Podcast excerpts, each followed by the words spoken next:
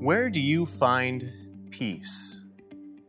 How far do you have to drive to find the stillness of that perfect lake where all of your troubles will just melt away? Americans feel stressed.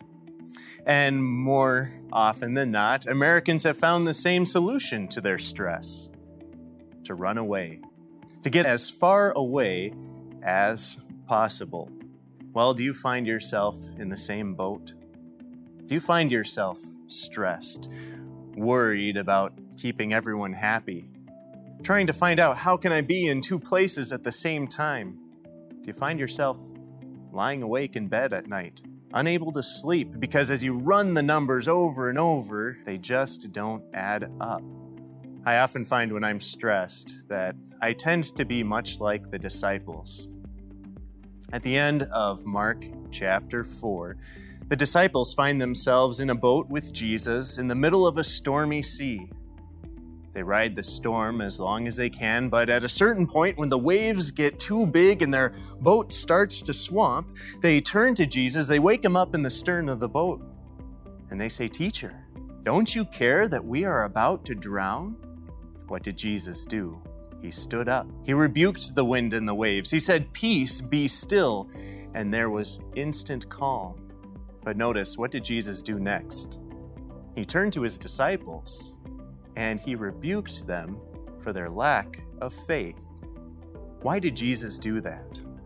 Well, we find that if we look back at that storm, in the height of the storm, when the wind and the waves were at their worst, the disciples already had their peace and stillness, and he was sleeping in the back of the boat.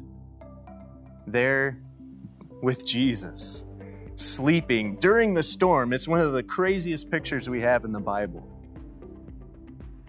But that's not a picture of a God who's oblivious to our troubles and problems. In fact, Jesus sleeping in the stern of the boat is a picture of our God who's trusting perfectly for us. You see, as people who worry, we sin by worrying.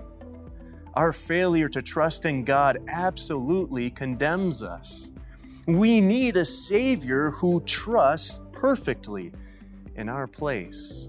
And what we find is that as we see the storms in life, the moments of greatest chaos and confusion, the moments where we're tempted to think that God isn't in control and tempted to run to God and say, "Don't you care if we're drowning?"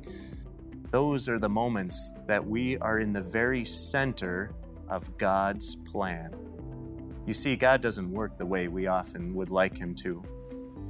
We see God working the same way with his son Jesus, that the same Lord of creation would have his hands nailed to the tree for us, and when his lifeless body was taken from the tree and laid in the tomb in peaceful sleep, that wasn't God oblivious to the troubles of the world, but that was God's plan of saving our sinful world, of saving us, forgiving our sins. So how do we handle stress? How do we handle feeling out of control or those long nights lying awake? Well, faith isn't about running away from our problems. Faith isn't even about going to Jesus and saying, "Lord, calm the storm."